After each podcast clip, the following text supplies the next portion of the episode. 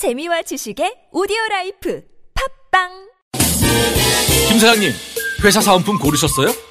하나원 비즈마켓에서 주문하세요. 박 대리님, 오피스 용품 필요하시죠? 하나원 비즈마켓에서 주문하세요. 사은품과 오피스 용품을 하나로 저 지진희와 함께 하나만 기억하세요. 하나원 비즈마켓 지금 검색하세요. 지금까지 이런 철학은 없었다. 이것은 자기개발서인가 입문서인가? 2천여 명의 CEO가 극찬하고 독자들이 먼저 알아보고 강력 추천한 세상에서 가장 쓸모 있는 철학책. 일상의 고민에서 비즈니스 전략까지 철학은 반드시 답을 찾는다. 전국 서점 종합 베스트셀러. 철학은 어떻게 삶의 무기가 되는가? 다산초당. 가까운 서점에서 만나실 수 있습니다. 우리 애 아토피 때문에 밤낮으로 긁고 피부가 갈수록 심해져서 큰일이네. 민지 엄마, 피엘메드 긁지마 스프레이 몰라? 가려움에 직방이야. 가려워할 때마다 뿌리면 가려움이 싹 사라진다고. 그리고 피엘메드 크림 바르면 아토피 관리 끝이야. 뿌리고 바르는 2단계 아토피 care면 우리 아이들 아토피 관리 끝. 우리 아이 아토피 걱정 피엘메드 스프레이와 크림으로 근심과 걱정 끝. 네이버에서 피엘메드를 검색해 보세요. 안녕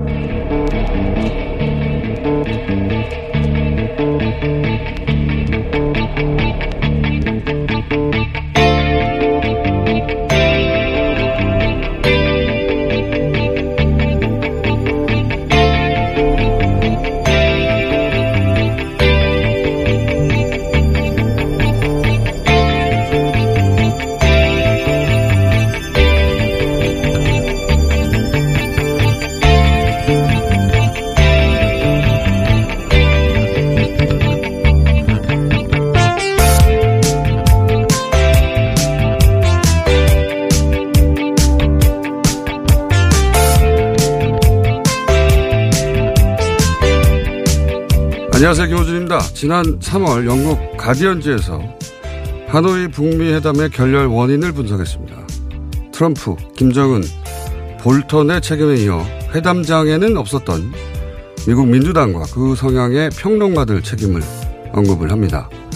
미국 민주당과 리버럴 평론가들이 트럼프의 한반도 문제에 대한 접근을 초기부터 중상모략하였으며 하노이 회담이 성공할 수 없도록 가능한 모든 모든 노력을 다 했다면서 그 이유를 이렇게 진단합니다. 트럼프 대통령이 노벨 평화상을 받는다는 생각 자체를 견딜 수가 없어서 그러면서 덧붙입니다. 이 한반도 평화 프로세스의 실패가 그로부터 가장 큰 영향을 받을 사람들인 지난 50년 이상 전쟁의 위험 속에서 언젠가는 다시 하나가 되길 바라는 한국인들에게 어떤 의미인지 알기나 하는 것인가.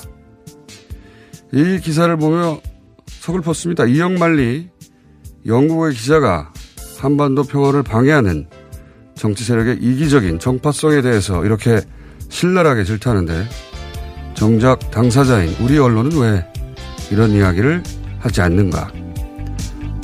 자기의 운명인데 자기 운명에 대한 남의 관점을 듣고만 있거나 겨우 수사에 불과한 린치핀이라는 표현 하나가 등장했네 안 했네. 그 단어가 없으니까 한미 공조가 위험하네 안 하네 유치한 호들갑을 떨어대긴 하고 왜 우리 언론은 우리 운명에 대한 그들 관점에 문제점을 지적하고 비판하고 다그치고 수정하라고 스스로 주장하지 않는가. 한반도 평화체제의 분수령이 될 북미 정상회담이 있었던 아침 이 말을 꼭 해두고 싶습니다. 스스로 자기 생각의 주인이 되자. 김호준 생각이었습니다.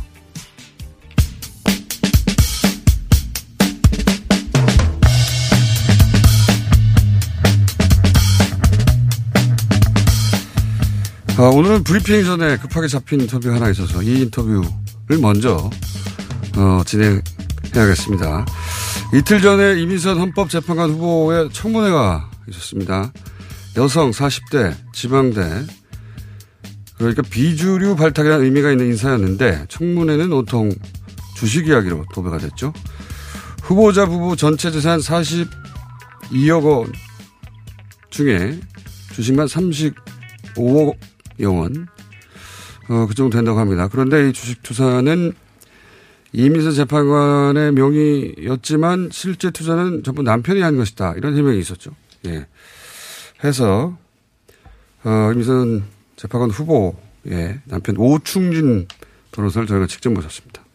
안녕하십니까. 예, 안녕하십니까. 예. 오충진 변호사입니다. 어, 저희가 어렵게 모셨는데 시간이 많지 않기 때문에 바로 본론으로 들어가겠습니다. 예. 어, 우선 재산 대부분이 주식이다. 예. 물론 부동산 투기를 한 건 아닌데 또 재산 포트폴리오가 주식 중심인 게 뭐 불법이냐 이런 견해도 있긴 하는데 왜 이렇게 재산 대부분 주식입니까?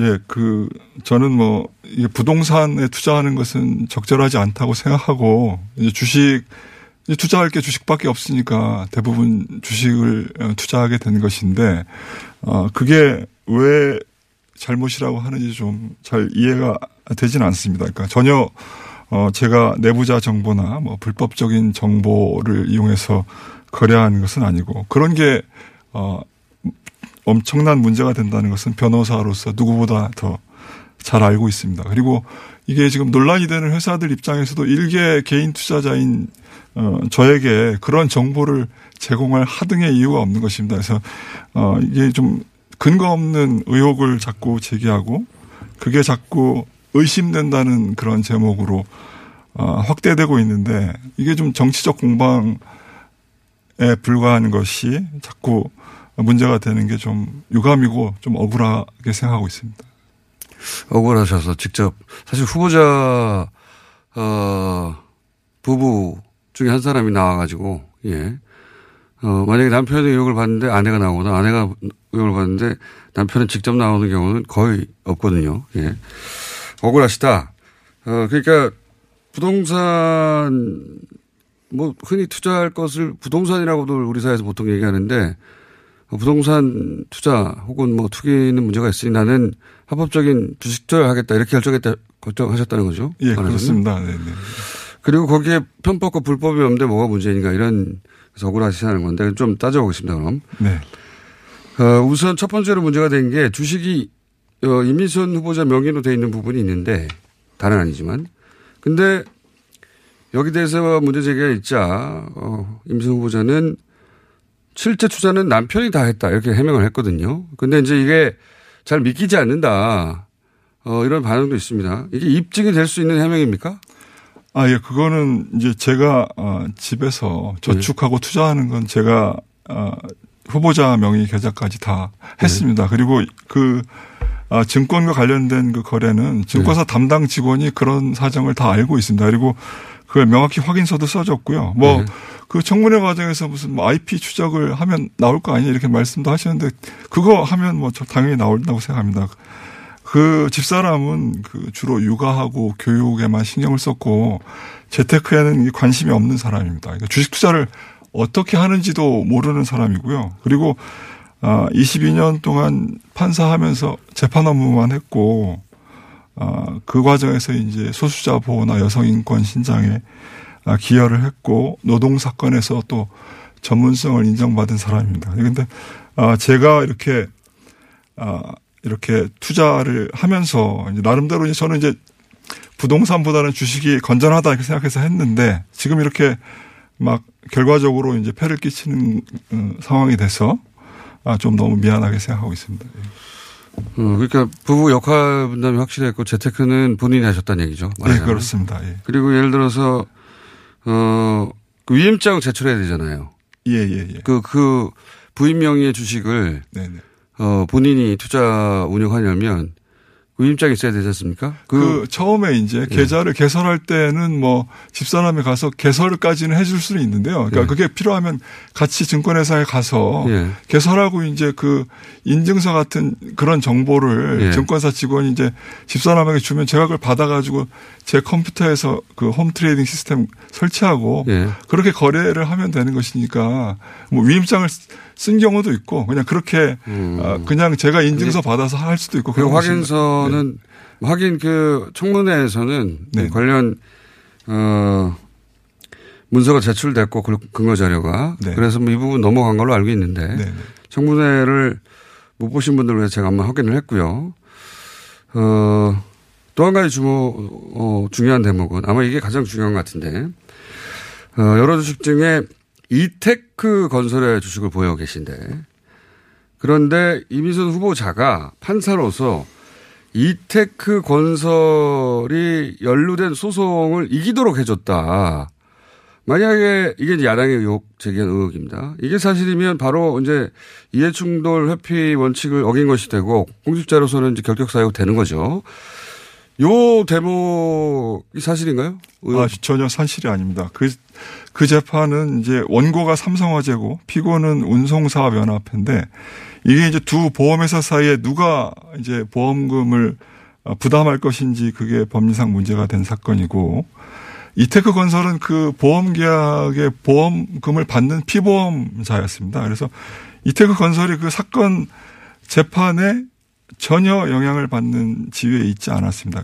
사, 건 당사자도 아니고 그리고 누가 이기던 이테크 건설에게 아무 상관이 없습니다. 그리고 이테크 건설이 삼성화재하고 보험 계약을 체결했기 때문에 그 사건에 삼성화재가 패소를 했는데요. 그러니까 약간 이해가 있다면 오히려 이테크 건설의 보험 수가가 올라가는 어, 불이익만 있는 것이지 어떤 이익을 받게 되는 것은 전혀 없는 것입니다. 그런데 무슨 마치 이테크 건설이 그 판결로 무슨 여, 어, 이익을 얻은 것처럼 이렇게 막 어, 의혹을 제기하고 있는 것인데 아주 부당하다고 생각합니다. 자, 제가 좀 자료를 읽어봤더니, 그러니까 이런 사건이 있었더라고요. 이테크가 하도 급한 공사가 있었는데 거기 사고가 났어요, 그죠? 네, 기중기가 네. 사고를 일으켜서 네. 전기가 끊어져 가지고 사고가 났어요. 네네. 그리고 손해가 생겼죠. 네네. 누군가 돈을 내야 되죠. 네네. 그래서 보험회사가 보험금을 지급했어요, 그죠? 네. 근데 이제 그 보험금에 대해서 나중에 이 보험회사가 구상권을 청구하는 거 아닙니까? 그렇습니다. 내가 보험 일단 보험금으로 지급했는데 그 돈 내놔라 구상권을 청구했는데 그 재판인 거죠? 예, 예. 그 기중기의 보험회 기중기의 보험회사인 운송사업연합회한테 내놔라 네, 이렇게 내놔라. 예. 내가 일단 보험금으로 지급을 했지만 네. 니네가 손해를 일으킨 당사자들이니까 네. 돈을 내놔라 구상권 청구를 했어요. 이 예. 재판인 거죠. 예. 그런데 이 재판의 결과가 어떻게 됐다고요? 사, 그러니까 그 삼, 성화재가 졌어요? 졌습니다. 예.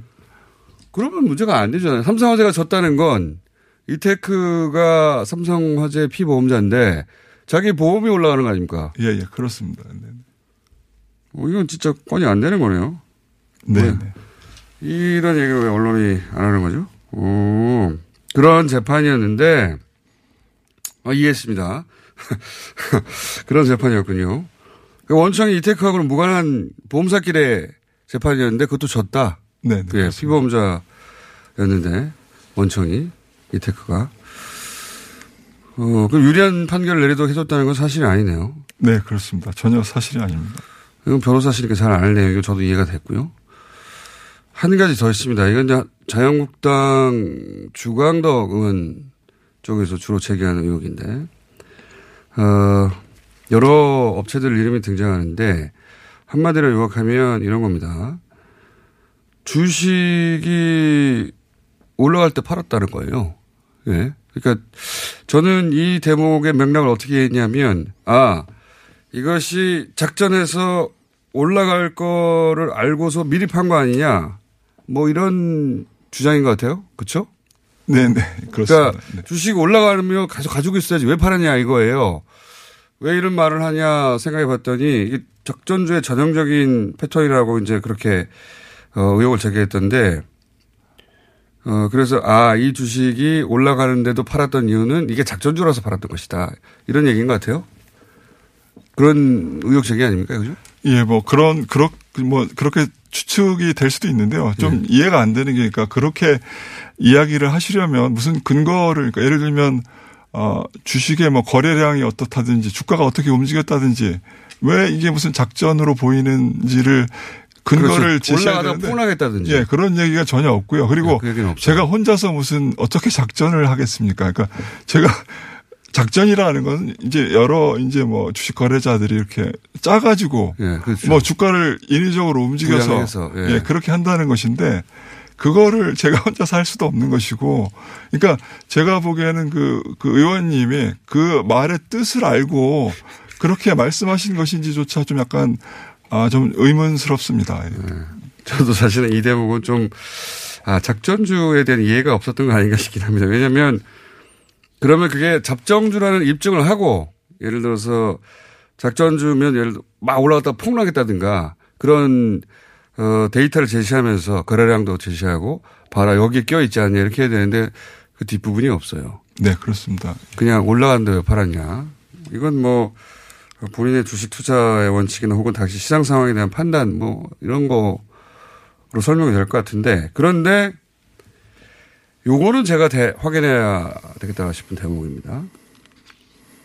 지난해입니다. 3월에. 그러니까 주광덕 의원 쪽에 제기한 의혹 중에 아, 요 대목은 의혹 제기를 할 수 있는 대목이라고 제가 본 대목이 뭐냐면 어, 지난해 3월에 삼광글라스라는 주식을 2억 원어치 매도했는데 근데 주식을 팔고 2주 뒤에 삼광글라스가 주식 거래가 일시 중지돼서 6만 원대가 4만 원대로 떨어졌다. 2주 전에 그 내부 정보를 미리 알고 판 거 아니냐. 요런 의혹 제기입니다. 네. 여기에 대해서 뭐라고 하시겠어요? 아, 그거는 일단 그, 그 이제 그 거래 정지가 된 이유는 이제 그 회사가 예. 그 회계 문제에 있어서 예. 이제 한정 의견을 받아서 예. 그러니까 회계사가 이제 그 회계 처리한 내용이 예, 예. 일단 적정하지 않다 이렇게 감사 보고서를 내서 미리 알았냐? 예, 그 거래 정지가 된 것인데 예. 제가 그거를 미리 알 수 있는 사람이 아니고요. 그것을 미리 알려면 이제 회계 회계 법인이나 아니면 회계 담당자 회사의 회계 담당자가 저한테 그런 정보를 지금 미리 줘야만 되는 그렇죠. 것인데 그것은 범죄입니다. 범죄이고 그런 그렇죠. 것을 주장하시려면 무슨 그 합리적인 근거가 있어야 되는데 저희 저한테 어떤 것이 없다는 것을 증명하라고 하는 게 가능합니까? 그러니까 뭐가 있, 다면 의혹을 제기하- 제기하는 사람이 그 그러한- 사람과 네. 내부 회계 네. 담당자의 뭐 예를 들어서 네. 주고받은 네. 정보가 있다든가 예, 예, 예, 그렇습니다. 그런 게 없다. 예, 전혀 없고요. 그리고 네. 저는 이 주식을 2007년부터 지금까지 계속 어 사고 팔고 약간 뭐 물론 이제 뭐 빈번하지는 않지만 계속 사고 팔고 지금도 보유하고 있습니다. 그러니까 네. 아주 오랜 기간 보유하고 있는데요. 예. 그때 이제 매매가 여러 번 있을 수 있지 않겠습니까? 근데 네. 그 사이에 매매 사이에 무슨 공시라든지 뭐 여기 뭐 공정위 가진금 공시 이런 게 당연히 있을 수밖에 없는데 예. 그런 것 중에 일부를 이렇게 끄집어내 가지고 아 이거하고 이거 사이에 왜 이렇게 가까이 붙어 있냐 이렇게 이야기하시면 예.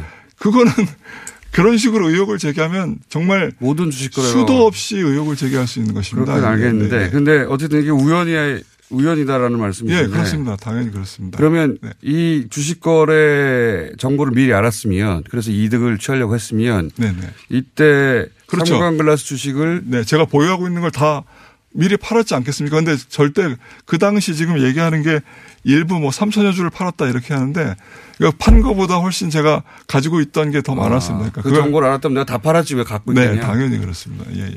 그러니까 그게 뭐 만약에 제가 그런 내부자 정보를 이용하는 사람이라면 예. 정말 합리적으로 생각해 보면 다 팔았어야 되는 게 맞는 거죠. 근데 그렇지도 않았다는 것입니다. 예. 음, 그런 정보를 알았다면 어, 다 팔았겠지 왜 조금만 팔았겠냐 이런 말씀이시네요. 네. 그 일리 있는 해명입니다. 어, 그건 알겠어 이해했습니다. 다 안 파셨군요. 예. 저는 이제 요 대목은 갖고 있던 주식을 어, 2만 원이 떨어지기 전에 다 팔았다. 그래서 이익을 확 생겼다. 손해를 어, 손해 이익을 챙겼다기보다 손해를 보지 않았다. 이렇게 어, 의혹을 가질 수 있는데 다 팔지 않았다. 조금만 팔았다. 그거 알면 내가 다 팔았지. 알겠, 알겠고요. 이건 어떻습니까? 거래횟수가 5천 건이나 된다.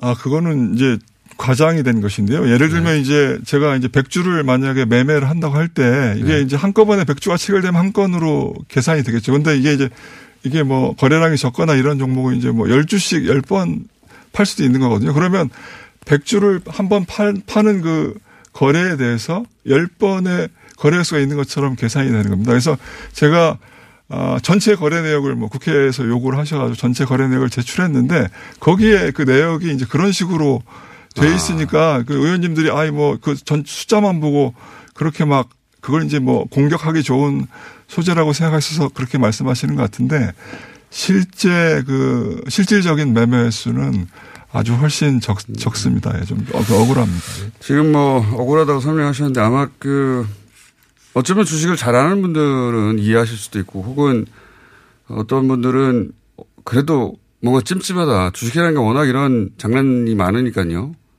찜찜하다 생각하시는 분도 여전히 계실 겁니다.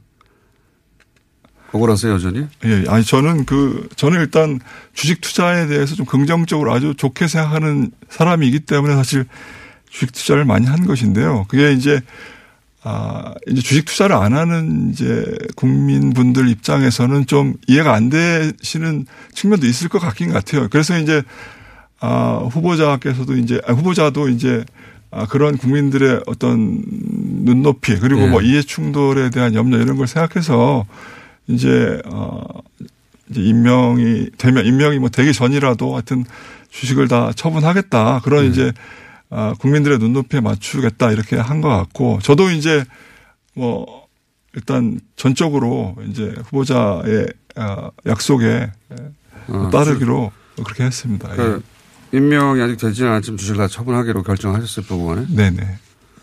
그러니까 본인은 주식사가 건전한 재테크 방법이라고 생각하셔서 하셨는데 이렇게 왜냐하면 이런 게 있습니다. 뭐 어, 불법 편법하지 않고 열심히 노력해서 축적한 부다. 그리고 문제 없다고 생각하는 분도 있지만 정서 국민 정서상 고위공직자 부가 주로 주식 거래로 축적이 됐다. 이게 잘 받아들이지 않는 지점이 있거든요. 그죠? 네. 네. 그 지점이 있다는 건 그냥 있는 여론이니까요. 네, 그 그렇습니다. 자체로. 네, 네. 예. 거기에 대해서 어, 본인은 평상시 뭐 문제 없다고 생각하셨는데 고위공직자로서 그런 국민 정서가 있다면 주식을 다 처분하겠다. 네, 그렇습니다. 네. 어, 지금 말씀하신 사실관계에 대해서 저희가 나중에 오늘은 인- 인터뷰인데 어, 예를 들어 자료를 저희는 기관은 아닙니다만 언- 언론으로서 이런 자료를 좀 주실 수 있습니다 하면 어, 요청하면 주실 수 있나요? 예, 뭐 전체 자료를 다 드릴 수 있습니다. 이미 국회에 다 제출했고요. 예. 지금 뭐 다 공개돼 있는 자료 라고 생각합니다. 네. 알겠습니다. 자, 오늘 여기까지 듣고요.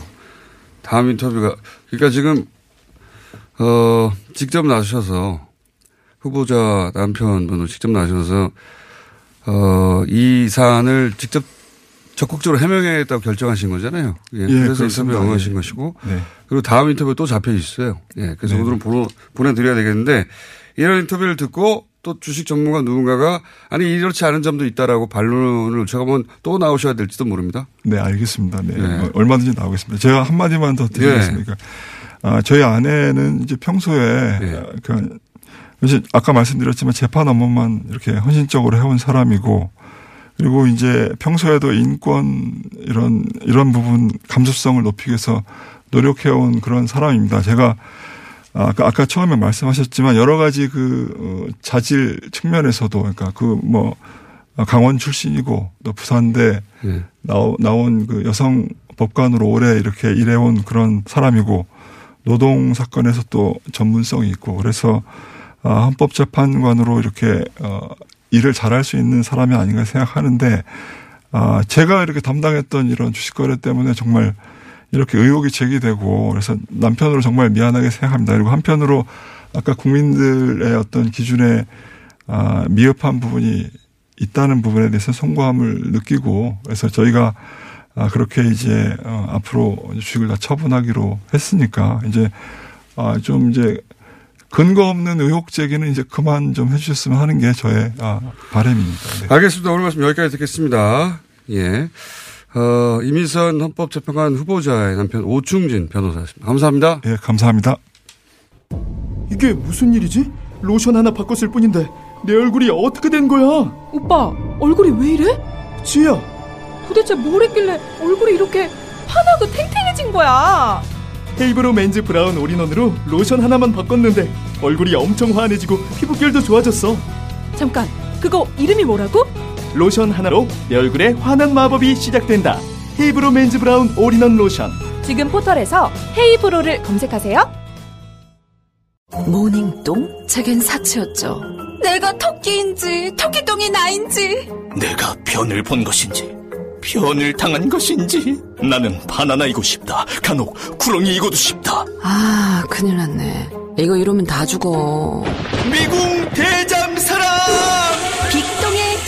미궁 대장사랑이 찾아드립니다. 아침마다 원숭이를 불러 모으는 미궁 대장사랑이었습니다. 지금까지 이런 코업은 없었다. 이것은 페루의 산삼인가 마카인가. 코업에 마카가 왜 나와? 코어업이 페루산 마카로 업그레이드 했거든. 진짜? 오빠 열심히 먹어야겠다. 아홉 가지 기능성 원료로 피로, 타파, 활력, 충전. 그리고 남자를 위한 페루산 마카와 신개념 단백질 충전. 주문 폭주. 2 플러스 1 이벤트는 계속 진행됩니다. 코어업 검색해주세요. 검은 내연을 부릉하고 내뿜는 차량에 눈살 찌푸리신 적 있으시죠? 19년 2월 15일 미세먼지 특별법 시행에 따라 미세먼지가 심한 날 연료 구분 없이 5등급 차량의 수도권 운행이 제한됩니다. 위반 시 10만 원의 과태료가 부과되니 내 차가 5등급인지 환경부 콜센터 1833-7435에서 확인하세요. 또한 서울시에서 노후 차량 조기 폐차, 매연 저감장치 부착을 지원해준다니 자세한 사항은 120 다산 콜센터로 문의하세요. 이 캠페인은 서울특별시와 함께합니다.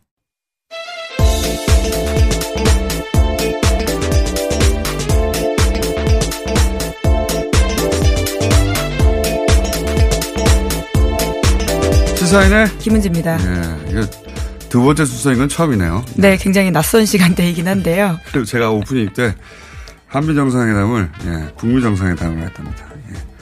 요즘 연합뉴스 어, 인공기 TV, 때문에 예, 연합뉴스 TV요. TV에 예. 인공기 때문에 민감하다고 평상시면 넘어갈 거를 다 새겨서 듣는데 저희 PD가 꼭 정정하라고 간이 작아졌어요. 자, 어, 오늘 큰 뉴스들이 많습니다. 예. 네, 새벽에 나온 뉴스들이 많은데요. 한국 시간으로 오늘 새벽에 한미 정상회담이 있었습니다. 예. 이 자리에서 문재인 대통령은 조만간 남북 정상회담을 추진할 계획이다라고 밝혔고요. 뿐만 아니라 트럼프 대통령에게 방한해달라고 요청했습니다. 이에 대해서 트럼프 대통령은 초청의 사의를 표하면서요. 남북 정상회담을 통해서 또는 남북 접촉을 통해서 한국이 파악하는 북한의 입장을 가능한 한 조속히 알려달라고 음. 요청했습니다. 저는 어, 굉장히 특이한 어, 정상회담이었다고 봅니다. 이 정, 정상회담 어, 이런 저- 정상회담이 있었나. 굉장히 목표 지향적이고 그 목표에 부합하도록 일정을 타이트하게 짰어요. 어, 저희가 4부에서 좀 자세히 다룰 텐데 먼저 잠깐 얘기해 보자면 정상회담이 가장 큰 어, 이벤트였으니까요. 우선 대통령이 가서 그 실무자를 먼저 만나는 경우는 없어요.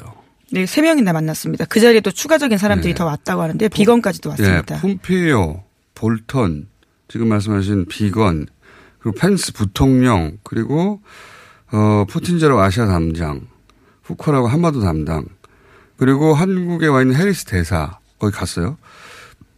쿠퍼먼 안보 보좌관 이런 사람들은 대북 정책에 그 영향을 미칠 수 있는 인사들, 고인사들, 전원입니다. 전원. 그런 그 미국의 대북 정책에 영향을 조금이라도 미칠 수 있는 고위 실무 관계자 전원을 문재, 문재인 대통령이 다 만난 거예요. 네, 인원이 더 늘어나게 된 건데요.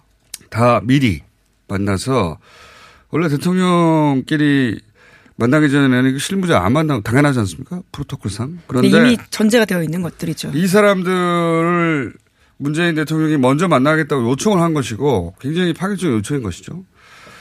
그리고 미국은 그 요청대로 이런 고위 관계자 전원을 차례차례 일정을 잡아준 거예요. 부통령도 만났어요. 부통령은 아마 공화당 상원의장 자격 그리고 대북 강경론자니까 만났던 것 같고 그런 부통령의 자격으로 만난 게 아니라 어, 그 자격으로 만난 것 같고 그 이렇게 외교적 프로토콜을 완전히 벗어나 가지고 어 문재인 대이 일정은 문재인 대통령이 미국에 왜 갔는지 보여주는 거죠. 왜?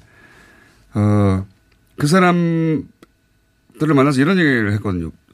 톱다운 방식. 네, 그 부분들을 굉장히 강조했고요. 이번에 언론 발표문에도 나와 있는 내용입니다. 이 말의 의미는 뭐냐면 지난번 하노이에서 사인하려고 하는데 트럼프 대통령을 참모들이 말렸다. 이게 북한의 설명이에요. 근데 이거는 뭐 우리나라 어떤 언론보다 북한의 설명이 정확하다고 보는 게 그 자리에 있었잖아요.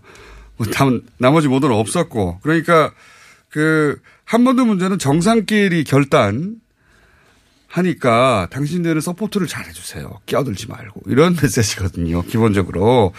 이게 문재인 대통령이 북한 실무자에게 부탁하는 말이기도 하고 좋은 말로 했겠죠. 이렇게 말 안 하고. 그리고 네, 미국 내 북한 실무자. 그렇죠. 예, 예. 이렇게 북한에게도 보내는 메시지예요. 이게 어 옆에서 껴드는 거 우리가 정리할 테니까 정상과 다시 잘 풀자 이런 메시지기도 한 것이고 그 그걸 하나하나 한 겁니다. 이런 이런 식의 일정은 없었고 또 하나 파격적인 대목은 뭐냐면 이건 트럼프 쪽에서의 파격이에요.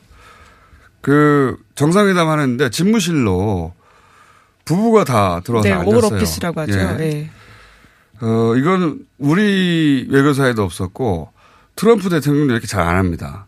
잘 안 하는데 한 적이 몇 번 있어요. 그, 이거는 이제 우리식 혹은 미국식 혹은 뭐 외교 갈래 이게 아니라 트럼프식으로 이해해야 되는 건데 트럼프 대통령이 자기 사무실에 부부를 초대할 때 굉장히 가깝고 특별한 사이라고 말할 때 일부러 초대하는 거거든요. 사실 그 자리에 부부끼리 무슨 얘기를 하겠어요. 그 북미 관계 얘기를 하는 건데 근데 부부를 초대한 거죠. 이건 트럼프 대통령 쪽에서 내는 메시지다. 그러니까 아, 이게 자기가 굉장히 친한 사이 특별한 관계를 강조할 때 괜히 부부를 그 안에 집무실에 일하는데 사무실에 부르, 불러서 사진 찍게 하거든요. 정상회담 하는데, 어, 이거는 특별한 관계라는 메시지 플러스 이 의미는 뭐냐면 이것도 트럼프식으로 북한에 보내는 메시지라고 봅니다. 그러니까 굉장히 특별한 자리를 마련했으니까 곧 문재인 대통령 만난다며 그러니까 다시 잘해보자. 여기가 특별, 특별한 자리를 마련해서 특별하게 어, 힘을 실어서 보내는 거다. 이런 의미다. 없었던 일이고 앞으로도 이런 일은 전- 저는 없을 거라고 네, 봅니다. 트럼프 대통령이 구두로도 그런 메시지를 내긴 했는데요. 또 사진을 찍는 공간까지 또 그렇게 신경 썼다면 더 의미 있는 행사라고 생각합니다. 그 트럼프 방식으로 예, 한 거예요. 예, 이게 특별 특별하게 자리를 일부러 마련했어 이런 의미로. 그러면서 이제 우리 언론들이 주로 어, 이- 보도하는 게 대북 제재는 그대로 유지하겠다 이걸 크게 보도하던데 요거는 미국 언론 정반대로 보도합니다. 미국 언론은 트럼프 대통령이 대북 제재에 대한 질문이 나오자 대북 제재는 유지한다. 어, 언론이죠. 근데 그 앞에 뭐라고 그랬냐면 small deal을 할 수도 있긴 하다. 그렇죠. small deal도 일어날 수가 있고 단계적 조치를 밟을 수도 있다라고 이야기했습니다. 하지만 대북 조치는 유지한다. 우리는 뒤쪽을 보도했는데 미국 언론들은 앞쪽을 보도했어요. 자, 새벽에 확인하고 나왔는데 small deal도 할 수 있다는 이야기네. wording이 나온 거죠. 예, 네. small deal이라는 얘기를 하지 한 적이 없거든요. 계속 절대 안 된다는 얘기만 하다가 어, 트럼프 대통령이 small deal을 할 수도 있고 단계적 deal도 할 수도 있긴 있어. 지금 근데 당장은 제재를 유지할 거야. 이 말을 제재를 유지할 거야가 아니라 그건 항상 하단 말이고요. 어, small deal도 할 수도 있다는 말이네. 네, 또 단계적 절차를 밟아야 된다라는 이야기도 하면서요. 3차 북미 정상회담도 할 수 있다라는 식의 이야기를 했습니다. 단계적이라는 말이 나오게 된 건데요. 자, 어, 그래서 우리 언론과 미국 언론이 주목하는 대목이 완전히 다르다. small deal도 가능하다는 이야기구만. 이런 이야기가, 어, 미국 언론에서 나오고 있다. 사부에서 좀 더 자세히 다루겠고요. 예, 요거 관련해서 어제도 얘기했지만 북쪽에서도 사실은 미국에 보내는 메시지를 냈어요. 예. 그러니까 지금의 판을 깨지 않겠다라는 식의 메시지인 건데요. 예, 4차 전원회의. 어, 평상시에는 관심 가질 필요가 없는 우리 입장에서는 북한끼리의 이야기인데 4차 전원회의가 북한에서 굉장히 전원회의가 굉장히 중요한, 중요한 건데 여기서 뭐라고 했냐면 어, 그냥 그대로 하겠다는 겁니다. 예, 전략적 노선을 바꾸지 않을 것임을 네. 밝혔다라고 볼 수 있는데요. 그 비핵화하고 경제 총력 기울이겠다는 이야기를 여기서 확인을 했어요. 예, 핵, 네. 핵 경제 병진 어려운 단어인데 핵과 경제를 같이 하겠다. 같이 하겠다는 예. 게 원래였다가 3차에서 이거를 어 비핵화하고 이제 경제에 집중하겠다고 바꿨거든요. 그거를 그대로 유지하겠다고. 네, 번복하지 않겠다라고 하는 거고요. 그러니까 이 한미 정상회담 직전에 여기서도 메시지를 일부러 보낸 거죠. 예. 왜냐하면 그 저- 전날 요 정상회담 있기 전날 그 앞 하루 앞에 메시지를 일부러 냈어요. 네. 뭐 그것도 서로 서로 메시지를 주고 받고 있는 중이다. 자세한 이야기는 예, 좀. 훈풍이 불었으면 좋겠습니다. 자, 다음은요. 네, 어제 헌법재판소가 낙태죄 조항에 대해서 헌법 불합치 결정을 내렸습니다. 그래서 2020년 12월 31일까지 국회가 개정을 하지 않으면 자연스럽게 폐지가 되게 되는데요. 이로써 지난 1953년 형법 제정 당시에 함께 도입됐던 낙태죄가 66년 만에 사라지게 되었습니다. 굉장히 큰 뉴스죠. 어, 당연한 법이 원래 사실 뒤- 늦게 가는 거니까요. 예. 어, 법이 이제 사회 윤리의 마지노선을 담당하는 거라고 하는데, 어, 당연한 결정인데 이건 저희가 월요일 날 좀 전문가 모시고 자세히 다뤄보겠습니다. 어, 다음은요. 네, 한국이 일본 후쿠시마 주변산 수산물 수입 금지 조치를 둘러싼 한일 무역 분쟁에서 사실상 한국이 이겼습니다. 세계무역기구 WTO 상수기구인 이- 기구에서요, 일본이 제기했던 후쿠시마 수산물 수입 금지 조치 제소 사건이 있었는데 처음에는 일본이 이겼었는데요. 이걸 뒤집고 2심에서 한국이 이겼습니다. 요거 굉장히 큰 뉴스입니다. 사실 1심에서 졌거든요. 예. 우리가 어 후쿠시마 수산물 우리 이제 당연히 여기 굳이 후쿠시마 수산물을 수입할 이유가 뭐가 있습니까, 우리가? 그 예. 여파 때문에 2013년부터 금지한 바가 있습니다. 예. 그런데 WTO에 제소돼 가지고 어 일본이 당연히 했죠. 졌어요, 1심에서 첫 번째. 그래도 1심에서 진 다음에 뒤집어진 전례가 없어요. 이례적으로 이번에 이겼다라고 볼 수 있는 예, 건데요. 처음입니다, 처음. 예. 굉장히 잘한 거죠. 예. 우리 통상 쪽에서 굉장히 일을 잘했다. 예. 그래서 뒤집어져서 후쿠시마 수산물 수입 금지가 계속 유지된다. 네, 예. 그렇습니다. 풀려서 후쿠시마 수산물이 수입될 뻔했어요. 네, 사실 수산물 살 때 그걸 원산지 잘 보지가 않잖아요. 그렇기 때문에 먹을 가능성도 커졌었는데요. 이제 그게 네. 막아진 겁니다. 우리가 또 어떻게 합니까? 그렇죠. 예. 후쿠시마에 아니 굳이 굳이 우리가 후쿠시마 수산물 네, 왜 먹어야 되냐 이거죠. 예. 우리는 안 먹고 싶은 거죠. 안 먹어도 됩니다 이제 계속해서 어, 하나 정도 더 하고. 네, 그러면 국제 소식 전해드리겠는데요. 어, 어산지가 체포됐다라는 것도 굉장히 세계적으로 큰 뉴스가 되고 있습니다. 큰 영국 뉴스죠. 런던에서 체포가 됐는데요. 7년 만에 체포가 된 겁니다. 에콰도르하고 특수한 게였는데 어산지가 에콰도르 대통령이 바뀌었어요. 네, 그래서 대사관에 경찰이 진입을 해서요. 이것이 허용돼서 바로 붙잡혀 간 겁니다. 여기에 핵심 뒷뉴스는 대통령이 바뀌었어요. 명망, 망명을 허용했던. 그러니까 미국과 각을 세우던 대통령이었는데 입장이 바뀌었어요. 그래서 경찰이 대사관 안으로 들어가도록 허용했어요. 그거 네. 굉장히 이례적인 거거든요. 외교적 보호 조치를 철회했다라고 예. 하는 건데요. 뭐 여러 가지 어쩌고저쩌고 하면서 철회했는데 그냥 대통령이 바뀐 겁니다. 생각이 다른 사람이 들어온 겁니다. 여기까지 하겠습니다. 자, 시사인의 네, 김은지였습니다. 감사합니다.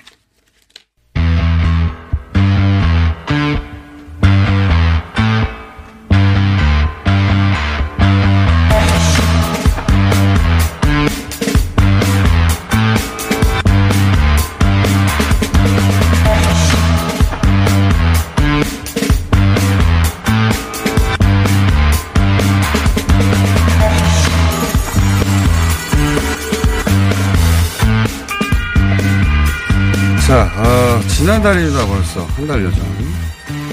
뉴스 공장에 나와서 처음으로 실명을 밝히고, 장자의 문건이 유서가 아니었다. 우리 살기 위한 노력의 일환이었다. 최초로 밝혔고, 그 덕분에 이 사건의 새로운 국면을 맞이하게 된 장본인이죠.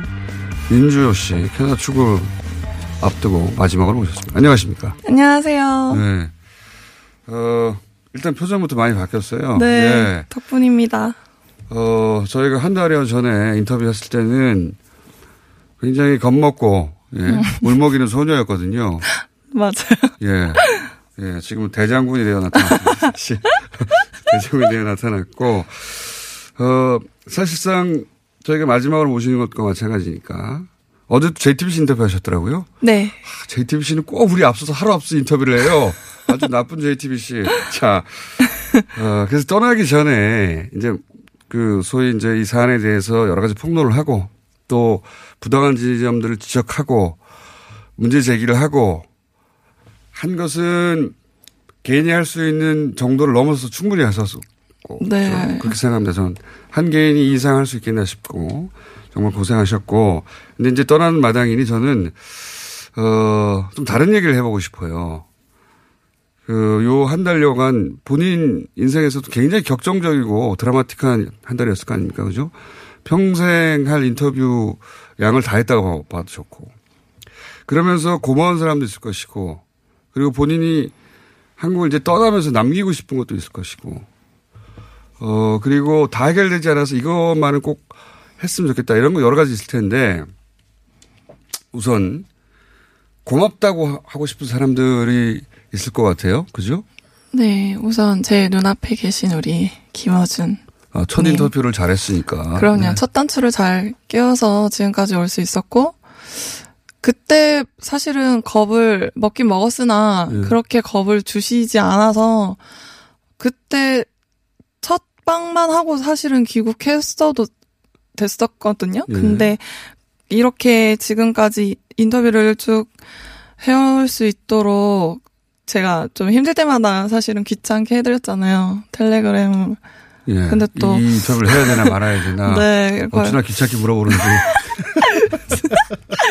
네, 죄송해요. 네, 근데 어쨌든 네. 첫 인터뷰가 사람들의 음. 주목을 끌었고 본인이 인터뷰를 네. 진심을 담아서 잘 하셨고 그 그래서 이제 첫 인터- 인터뷰에 고맙다는 말은 당연히 받겠습니다.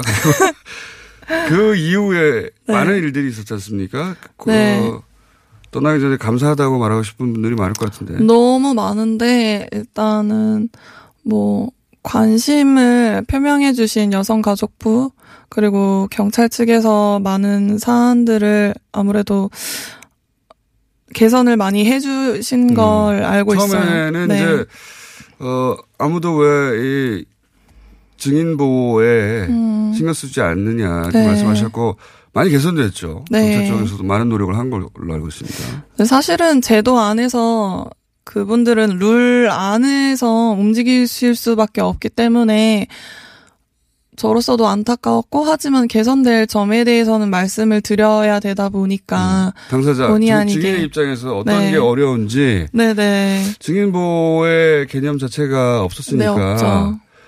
어 경찰 입장에서 왜냐하면은 윤지호 씨처럼 적극적으로 공개적으로 나와서 증언을 하고 막 인터뷰를 하고 그런 사람 자체가 또 없었기 때문에 네. 경찰도 이런 사례를 처음 겪다 보니 네. 처음에는 당황했고 지금은 네. 이렇게 어 여러 가지를 만들고 지금 경찰 분이 항상 같이 있으시죠.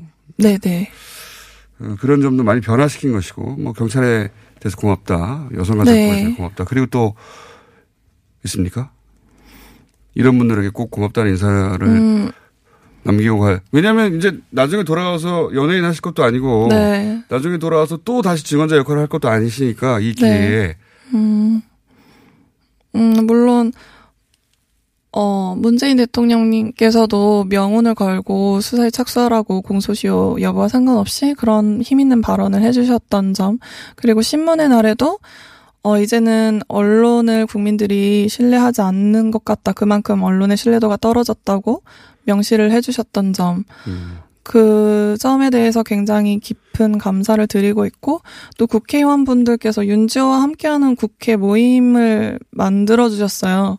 사실상, 저는 그러니까 정치적인 색이 없다 보니까 그만큼 믿음이 없는 것도 사실이고, 어, 하지만 그래도 믿고 싶고, 제가 말씀드리는 부분에 대해서 개선을 해주시기 위해서 모여주신 분들이기 때문에 또 14일 날 토크 콘서트를 하는데, 북 토큰 콘서트를 네. 하는데, 그거 하고 이제 출국하시는 거죠. 네, 국회에서 또 무료로 음. 그렇게 솔직히 국회만큼 좋은 장소가 있을까 음. 싶은데 그렇게 허락을 해주셔서 너무나 감사드리고 그 지금도 이 방송을 듣고 계신 모든 분들에게도 감사드리고 우리 이상호 기자님 또 손석희 앵커님 또 많은 언론사들에게도 깊은 감사의 말씀을 드리고 싶습니다.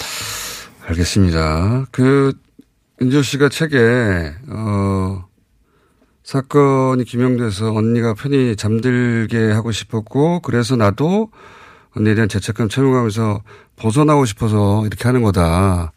10여 년간 그런 죄책감 채용감에 시달렸고 본인도 괴로웠고 했던 얘기인데 한 달여 동안 많은 일들이 있었는데 이제는 어느 정도 조금이라도 마음에 짐을 덜었어요? 어, 사실은 이제 시작이라고 저는 생각을 했었어요.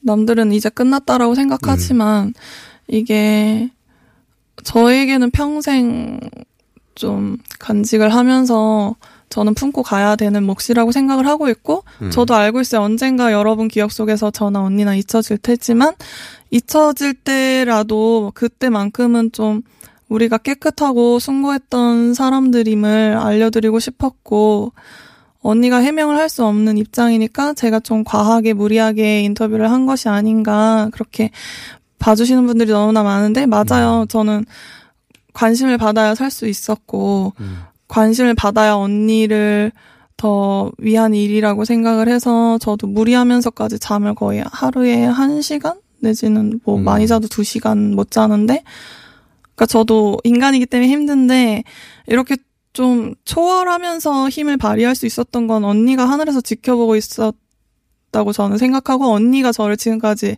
지켜줬다고 생각을 해요.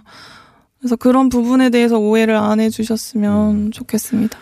이런 기회가 다시 오지는 않죠. 다시 오지는 않으니 좀 스스로도 과하다 싶을 정도로 네. 일부러 그렇게 인터뷰를 많이 했다는 거고 이 기회에 네. 다시 이야기를 할 기회는 없을 것이고 그리고 그렇게 어, 할 수 있었던 데는 뭐 언니 덕분이었다 이렇게 말 생각하시는 거고 제가 그 인상적이었던 대목은 뭐냐면 이제 그렇게 해서 돌아가시잖아요. 그 충분히 역할을 했어요. 본인이 개인이 할 수 있는 역할을 충분히 하고 돌아가는 건데 어, 돌아가기 전에 재단을 하나 남기고 가고 싶다고 본인은 이제 캐나다로 돌아가고 거기서 살아가겠지만 그러면서 재단 하나를 설립한다면서요. 설립을 아- 아예 인가를 받았다면서요. 네, 지금 서류도 밖에 있고 이제 네. 등록만 하면 이제 오늘 오후부터는 아마 후원을 해주실 수 있는 어, 것으로 알고 있어요. 그러니까 우선 어떤 재단입니까? 어, 우선 비영리 단체고요. 네. 지상의 빛이라는 지상의 빛? 네, 제가 땅지 밝을 오 그래서 지상의 그리고 사실은 이 빛을 뭐 촛불 하나하나 네. 모이듯이 빛. 네. 네. 본인이 직접 지었어요? 지상의 빛? 네, 그러니까 이렇게 많이 생각을 해보다가 네. 사실은 윤지호라는 이름은 너무 넣기 오글오글거리고 윤지호 재단이라고 하기 그렇고 그래서 네. 알겠습니다. 지상의 빛. 네. 뭘 하는 곳입니까? 어, 이 비영리 단체 같은 경우는 제5대 강력범죄에 속하지 않는 목격자, 증언자, 제2의 이의 피해자분들이 쉴 수 있는 공간을 제공하고 또 저희 어 경호업체분의 동의하에 어 소정의 금액을 드리면 24시간 경호까지 이뤄질 수 있도록 자, 그러면 본인이 네. 이번에 와서 네. 여러 증언을 하는데 16번째였던가요? 네. 증언을 하는데 본인은 위협을 느끼고 왜냐하면 그렇게 증언하며 거론된 이름들이 워낙 네. 한국 사회에서 힘 있는 사람들이라 위협을 느끼고 한데 그래서 본인은 어 시스템으로 보호를 제대로 못 받으니 사비로 이제 경호원들을 네. 고용하셨죠. 또 이게 금액이 생각하시는 것보다도 그러니까 제 수준에서는 좀 그죠. 네, 부담이 많이 되는 그런데 네. 직접 겪어보니 이렇게 시스템의 보호를 받지 못하는 증언자들이 있는데 이분들을 도울 방법이 없을까? 시스템이 시스템이라는 건 국가적 시스템이랑 항상 느리거든요. 네. 그렇죠? 어 그래서 그러면 이런 증언자들에게 도움을 줄 수 있는 재단을 하나 만들고 가야 되겠다. 네. 그러면 이 재단에 예를 들어서 목격자거나 네. 혹은 어떤 중요한 사안에서 증언을 해야 네. 하는데 신변의 위협을 느끼거나 음, 네. 심리적으로 불안해요. 네. 그럼 이 재단에 연락하면 네. 이 재단에서 경호와 함께 네. 그 보호 받을 수 있는 공간을 제공한다든가 이런 네, 네. 이런 것을 비영리로 하는 거죠. 네, 대신 사실 여부를 명확하게 저희도 서류상 체크를 해야 되는 부분은 당연히 해야 되는 거고, 어, 사실 좀 제가 워낙 많이 과하게 노출을 한 만큼 이게 얼마나 부실한지를 많은 분들이 포착을 하셨기 때문에 오히려 더 두려워하실 것 같고 더 나와서시 못하실 거라는 음. 보호가 얼마나 부실한지. 네. 음. 그래서 좀 울타리를 만들어 드리고 싶은데 국가 차원에서는 뭐 예산도 그렇고 여러 가지 정책 때문에 개선 이 되기가 어렵거나 아니면 너무나 좀 시간이 길어지니까 사실은 이게 1분 1초가 너무나 중요한 시점이어서 당사자한테 네, 제가 느끼기에도 재단을 꼭 여기서 만들어 놓고 떠나야겠다. 근데 뭐라도 좀 해드리고 싶고 제가 그만큼 많은 관심을 받았기 때문에 사실은 관심이 있었기 때문에 지금까지 올 수 있었거든요. 윤지호 씨였습니다.